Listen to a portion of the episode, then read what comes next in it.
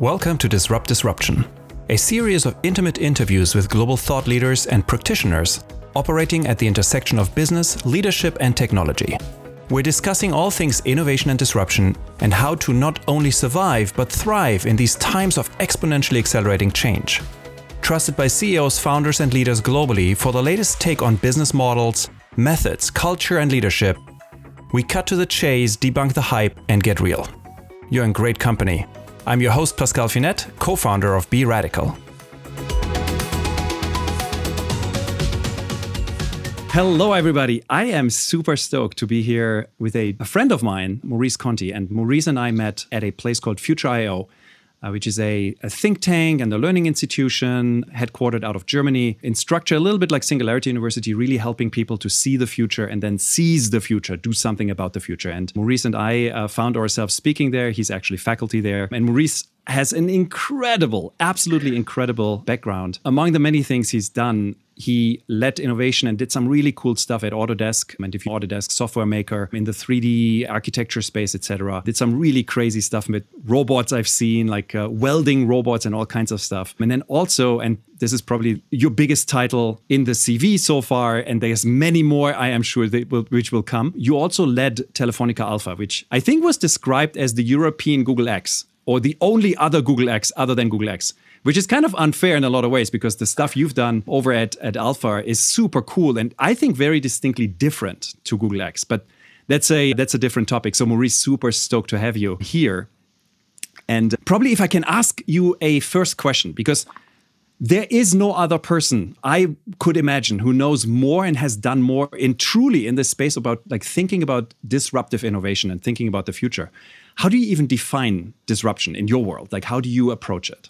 So, Pascal, thank you for that introduction. That was quite bombastic, and I'm, I'm, thrilled to be here. And a point of just so that we don't get into fake news, I did not lead all of Alpha. I was in charge of new moonshots. I don't, I don't want to take credit where it's not due how do I define disruption? I mean, one way to think about it is it's it's a step function, right? There's a break, a rupture in the status quo or the the progress, the course of the, of the train or the bus. Suddenly, the road underneath the bus, there's an earthquake and there's a, a crack uh, in the ground, and things change or need to change or there's an opportunity to change somewhat violently, right? Somewhat abruptly. That's kind of a, a, zoomed out view, but the I think it gets interesting when you zoom in and when you're on the ground and you feel the ground shaking and you see the crack forming in the pavement and go, oh, something's happening. Now this is externally driven disruption, right? This is an exogenous thing coming in and disrupting your context to which you might want to respond.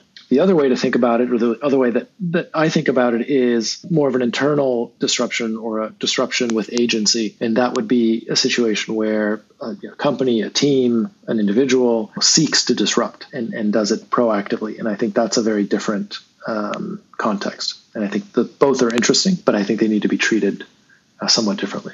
Let me dig into this a little bit more. What do you think is the likelihood of the internal versus the external? Because I mean, the external sounds to me is like we have a change in like I don't know a major new technology it comes and disrupts right the internet. Yeah. Internal sounds like I am big corporation X and I I will disruption into the world, or I'm startup Y and I will disruption into the world. How likely is that from your perspective? Yeah, yeah. The external one. What if a global pandemic hit? And mm-hmm. uh, caused lots of things to change unexpectedly. So that does happen. We're, we're, in the middle of a beautiful example, forgive the, the word choice there, but a very interesting example. And as a futurist, watching what's happening right now and trying to extrapolate is, is super interesting because we're in the middle of something that we used to talk about as oh, it could happen or in the future. So that one's not about likelihood or probability. It, they do happen, they will continue to happen, and you, you don't have any control. By definition, you don't have any control over it. The internal one, your question, how, how likely is that? Ultimately, it comes down to semantics and what you really mean by disruption. But if you're talking about a step function, really a, a break and not an evolutionary progression, I think it's quite rare, quite difficult, often not the right goal, really. A lot of companies and teams say, oh, we want to be disruptive again, it's semantics. Like I, I, would be fine with using that word if it gets passion behind it and, and so forth. That that's great. But but um, a purist definition, uh, yeah, I think it's pretty rare. And you were in the business of creating disruption, right? yeah. Specifically yeah. At, at Telefonica, but I mean, essentially throughout your career, what was your approach to it then? Like, if you if you make the conscious choice and say, okay, let's give it a try, let's let's do it. Like, yeah. how do you approach this? How do you even start thinking about it? Well, I think I've learned a few things along the way um, in terms of how to tackle this this challenge. Because the challenge is basically, you know, what one way to think about it is if you could do anything, if you have the resources and the mandate, and you could do anything, what would you do? And that sounds exciting until you actually put your mind to it, and then it gets very scary and, and daunting and overwhelming. But in addressing the challenge, sort of diving in in that first couple of steps, I think the most important thing is probably having a very clear picture, a, a crystal clear understanding of the problem that you're trying to solve. Hmm. So even in disruption, even with these big things, even with moonshots, which by our definition were things that were going to affect hundreds of millions of people, the billion plus uh, dollar businesses, and be a net positive effect on the world. So these were the three big criteria, the, the, top level criteria. So even with these huge projects and all the way down to more modest things, I think the first step is brilliant clarity on the problem that you're trying to solve, which sounds easy, maybe even trite, but I have found remarkably difficult to do, vastly underestimated, both in terms of difficulty and importance and value by most corporate leaders. And the few times I've worked with some companies, some clients as an advisor, and a couple of times I've actually broken through to that C level exec on this question of what is the problem you're trying to solve after making quite a nuisance of myself. And they've they've come back and said well, thank you for that. That has changed my perspective on innovation on leading leading the business and, and so forth. So again sounds super simple uh, almost silly but it's a, it's a discipline it's a mantra it's a philosophy and just getting that clarity on what it is you're trying to solve. And the answer isn't our mission is to provide leading yada yada yada. That that's not even a problem right? So that's important. The, the second thing is, to me, is probably clarity on the criteria for success. So knowing knowing what it is exactly you're trying to do through disruption. Again, very simple sounding, remarkably difficult to do, and and generally sort of underappreciated out there in you know in these innovation teams and so forth because they're and it's natural. There's so much eagerness to go out and get started and get your hands dirty, right? Oh, let's go build it. Let's go start writing code. Let's start prototyping and start machining aluminum and whatever it is. And so it's hard to put the brakes on at the beginning and say, okay, but but how do we know if we're on the right path? Because with disruption, I think by definition, you will be navigating seas that are unknown and that are uncharted. So you have to make yourself a map in order to know if you're making progress, if you're going in the right direction, and, and so forth. And without that map, you're just going to go in circles or end up somewhere that you didn't expect to or want to be. And so it's this map making exercise that's critical at the very, very first stages. I mean, think if you get it right, again, tough to do, not not extremely difficult, but tough. It takes some experience and, and some work. But if you get it right, every step that you take after that will be in the right direction versus mm-hmm. in a random or wrong direction. So that the impact is is huge. I mean, if this is a five year project, five years down the line, you'll be thinking back to that day, and whether you did it well, right, or not, and it will have an enormous impact on every step. And then maybe the third thing is again, part of the philosophy is that those two things that I just talked about are fungible. So they're not written in stone, especially the, the criteria. I think the clarity on the problem to be solved is less fungible. If that changes, it's a pivot. But the second piece, sort of the criteria, is how do we know if we're making progress? How are we going to measure? How are we going to understand if we have navigated in the right direction? That can change and should and should be an active process. So every n number of days, weeks, months, whatever it is, I think it's important to take a time out and say, are we on the right path here? Is this still a righteous mission? Are we still doing the right thing?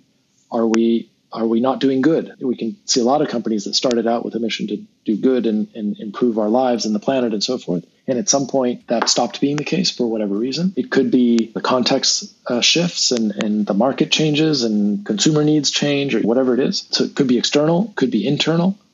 It could be that on the very positive side, some kind of chemistry happened, somebody had an idea, and it's like, whoa, that was cool. But we learned a bunch of stuff and we became experts at these, you know, two things that if you put them together, no one is expert at that, and we have the opportunity to do something that is somewhat different than our original mission, but potentially uh, even more interesting. So I've seen that happen. So I would say that's the, the first is clarity on the problem. The second is knowing how sort of making making that map, that navigational chart, and, and knowing where you're going and how you're going to get there by being able to measure. And and again, the third is sort of, I guess, in design thing, you'd be iterating, but iterating at the conceptual idea level, right? Yeah. So you've been part of a, a, pretty large and very visible innovation effort multiple times, which were part also embedded into or attached to a large corporation. And one of the things we find is this, this concept out there, the core and the edge, and then re- depending on whom you ask, they all give you different answers in terms of, oh, the core needs to be totally different than the edge. And then other people say, oh, no, they need to be joined at the hip, otherwise nothing happens. What is your experience of, of making this actually work? I think this is a four dimensional problem. And if you understand it as such, uh, you actually have a chance of success. So in, I say four dimensional because the model, the approach, the, the machine that you need to build to go on this disruption journey needs to change over time. The mission needs to change over time. The behavior needs to change. The relationship between the core and the edge needs to change over time. The way I've seen it succeed most. Another way to phrase that is the, the, the way I've seen this progress with the least amount of friction is this way.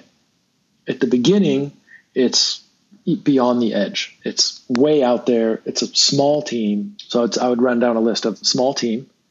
The advantage of a small team is it's fast, it's nimble, and so forth.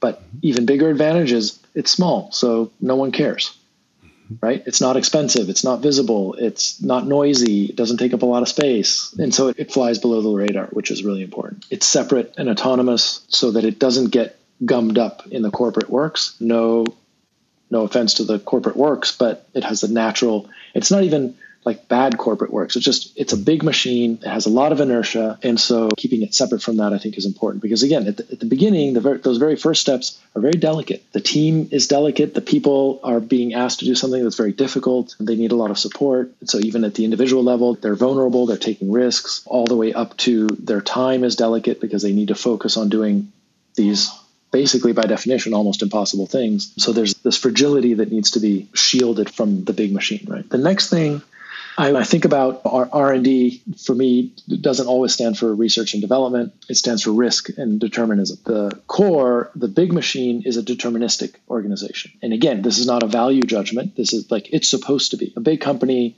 like you want your operating system to work. You don't want people screwing around and taking chances and experimenting with your spreadsheets or your accounting department should not be trying out new stuff that they think probably won't work with your payroll. So that machine is designed to be deterministic as it should be. In in innovation or disruption, that team needs to be risk taking. There's a risk endeavor. It's you know one way you could sort of analyze what such a team does is all about risk. And so keeping these separate, I think, is important because if you try and put a, a risk taking organization whose job it is to take risks, like I go into work every day, my job is to take calculated, very clever, you know, smart risks, but it is to take risk and you put that inside of that machine, the antibodies are going to come despite everyone's best wishes and goodwill and uh, excitement about innovation and, and kill that thing in short order. So this risk and determinism balance and sort of seeing that and having that out on the table with discussions with with the CEO and so forth of that I've seen that they sort of oh I, I get it.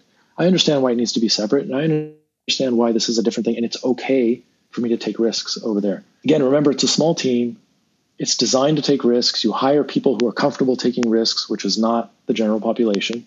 Um, these are different kinds of humans. Then I think you you stand a, a, a chance for success. So that's we said 4D. There's this time component. That's at the beginning. So you build this team, you house it somewhere appropriate, and then they start on this journey of disruption. Then, as time goes by, they actually start to come up with things. Let's say a product, and this timeline goes by, and and there's a metamorphosis, kind of a shift that happens relative to the core. And again, just based on my experience where I've seen it be successful, is you start to bring in people. This is all about humans. You start to bring in individuals from the core. Say, hey, we're working on this thing. You guys are super good at this part of it. Would you like to come help for you know a couple of weeks again starting small small steps and you start to involve involve involve more and that's it's a it's a gradient when it works, it's this beautiful smooth gradient where more and more effort is placed by the core teams and this thing gets bigger and better and starts to be good enough to be shown to leadership or customers and it gets bigger and there are more resources and then the the disruption team just lets go and it goes off and has a life. Now I make it sound sort of easy and simple that transition period is also very delicate and needs a lot of careful attention and, and tweaking a lot of championing i mean the person running this has to be a tireless champion, has to be super passionate about what's being done, and has to I don't want to use the word sell it, but has to share that passion with with the core and get people excited. And one of the things that surprised me in my career doing this stuff is the amount of energy required and the importance of that championing. Like the idea can be amazing, the tech can be absolutely disruptive and breakthrough. It's not about that. It's about championing this project through the process and, and the machine. And so you do need that cheerleader, that person that's just driving it with love and passion and so forth throughout the organization. I think that's super important. If I take the the inverse of this a little bit, and I would ask you, where do you see are the typical breakpoints? And you alluded to some of them already. The stuff companies tend to stumble over. If you could shake an executive and say, "Listen, here's the three things you should really yeah. know not to do." Or to do because you will stumble over this. What do you see? Okay, so the the classic stumbling blocks. Did I ever tell you my my cowboy western story? No. okay, so these disruption projects or teams or centers, it's a little bit like owning a pet tiger. So it sounds like a really cool idea, right? Like, well, that'd be cool, like pet tiger, and like your friends could come over, hang out, and then you get a pet tiger, and you're like, oh, that was that was more than I bargained for, right? And the story I have, the parable is, and I, I have, you know, literally seen this happen uh, more than once, but it's a little bit like the executives that light the spark uh, behind such an effort, sort of initiate these these kinds of projects and teams. It's a little bit like this group of executives went and saw a cowboy western movie. And they go and see this movie and they're like oh, and they walk out of the movie and it's like wow that was amazing. Was so exciting and god it'd just be amazing to to do that. We're going to do that uh, too. So we're going to be cowboys. We're going to go back to the office and, and we're going to be cowboys either themselves or we're going to get a bunch of cowboys to, to come and do cowboy stuff at, at the office. Super excited. It's genuine.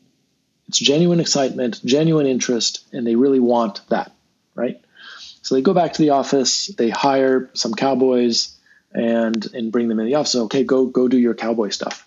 We, we love it. We love it. We're like super super big fans. Go do your cowboy stuff.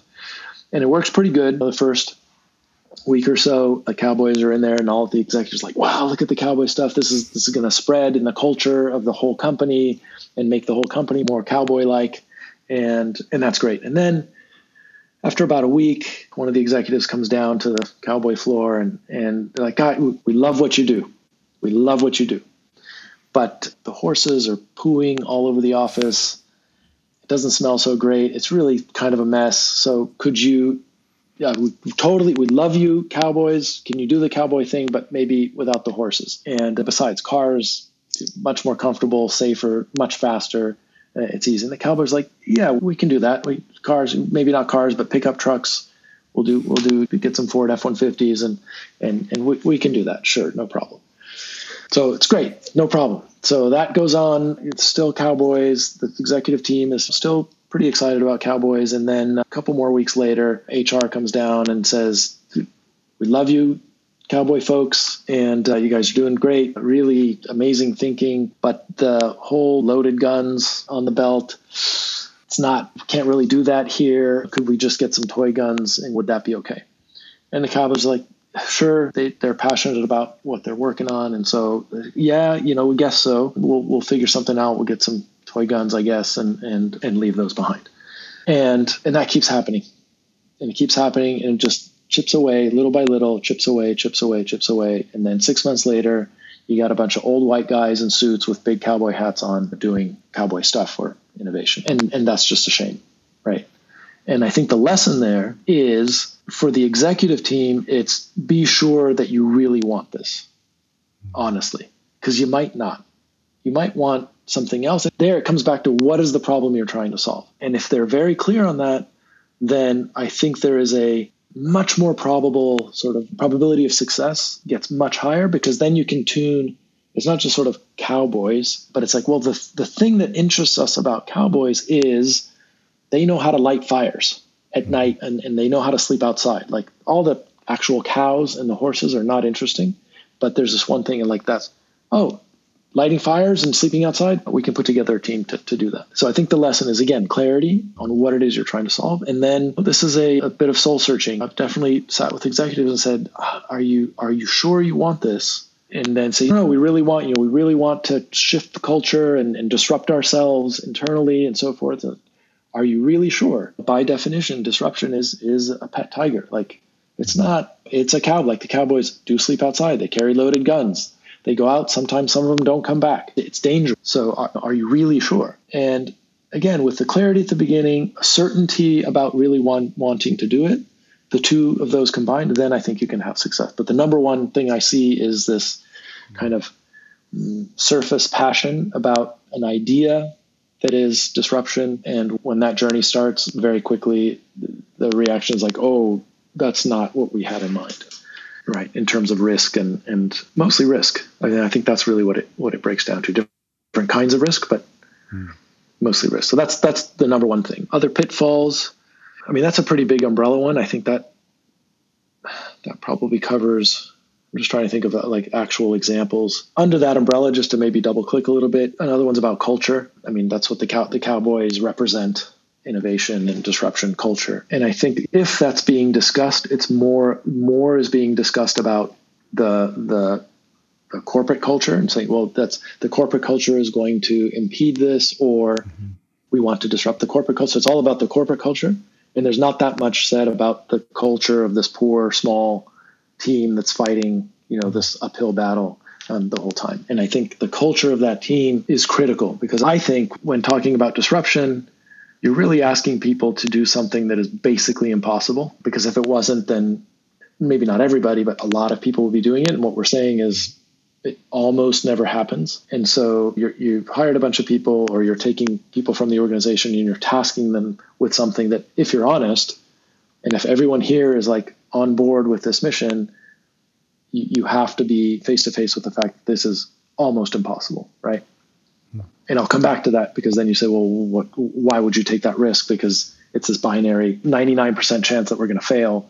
Why would you do that? There is a reason, even if you um, think that you're going to fail. But so the culture of this team that's been, you've dropped this huge load on them, that's really important. And that, that starts with who the team is populated with down to the individual. This takes a, a very special kind of person. Many of the skills can definitely be learned, but I think to thrive, it also just needs to be a, a fit with every individual. Like they just have to be able to thrive in this kind of environment, which includes a lot of risk, includes a lot of uncertainty. Know, I remember at Autodesk, I went to I went to my boss's office, as CTO, and uh, we're chatting, and he's a very very smart guy. Like you need to pay attention when you're having a conversation with him, and just to keep up. And and we're, we're having a great talk, and he goes, "Yo, basically what I need you to do," and I'd been there for maybe three weeks. Basically, what I need you to do is go look in our blind spot. Makes sense. I mean, that was well in line with uh, with what I thought my mandate was. And I thought about it for a sec for a second. I said, "Oh, so by definition, you can't tell me where to go look." And he said, exactly. Right. So, so you have this team, you're giving them a near impossible mission and you can't help them. Like you mm-hmm. can't give them any direction. And, and if you are, you are cutting their legs off because you're telling them to go somewhere that you into somewhere safe. You're pointing them back to the core, to the center. I have found through some struggles that not everyone is wired for that. And some people are very uncomfortable because when I was running the teams, people would come to me and say, So where do you want what do you want me to do next? Right? Say, I don't know. That's your job. You figuring out what to do next is the job, right? This was for early ideation in, in, in alpha. And most people, I mean, these are brilliant people, DARPA, NASA, like literally from DARPA, from NASA, PhDs in physics, very, very bright people, very capable, lots of energy, lots of creativity. And, and faced with this lack of direction, it's paralyzing. Because then they say, well, can you, so, it, you know, zero direction, because if you start to give it, then you're cutting off huge chunks of the probability space or possibility space. If I'm running this new moonshot team, I would be by doing that, I'd be eliminating all kinds of interesting possibilities. And so I'd say, I don't, I can't tell you. Come back with some things, and then I can help you understand whether those are good directions or bad directions. But you have to take those first steps, and that takes a special culture, a special kind of management, and a special kind of individual, which altogether I think is culture. Let me ask a last question. This is super insightful. I, by the way, I'm pretty sure a bunch of people have nightmares about uh, cowboy movies now. Never ever watch a cowboy movie again.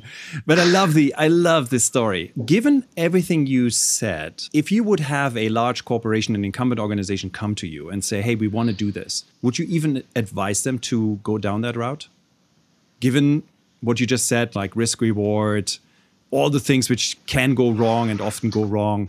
Yeah, yeah, look, I mean, I, I, I continue to do this um, for a living, so I would say absolutely yes. There there is a path to success, and part of that path is defining what success means. Because I think a broader, a little bit more liberal, a little bit more creative definition of what success is on a journey for disruption can yield some sort of magical and unexpected results. So, and even things as maybe in the context of disruption as banal as like PR, that can be hugely valuable in a really good, positive way that reinforces the efforts of the team, actually shapes internal culture, even though this is external, external PR and so forth. So if one of the the goals is to help a company create a narrative around disruption and what that company's role is in disrupting its industry, such a team can can play a huge role. When talking with with CFOs about these kinds of things. You could say, well, how much does a full page ad in the New York Times cost?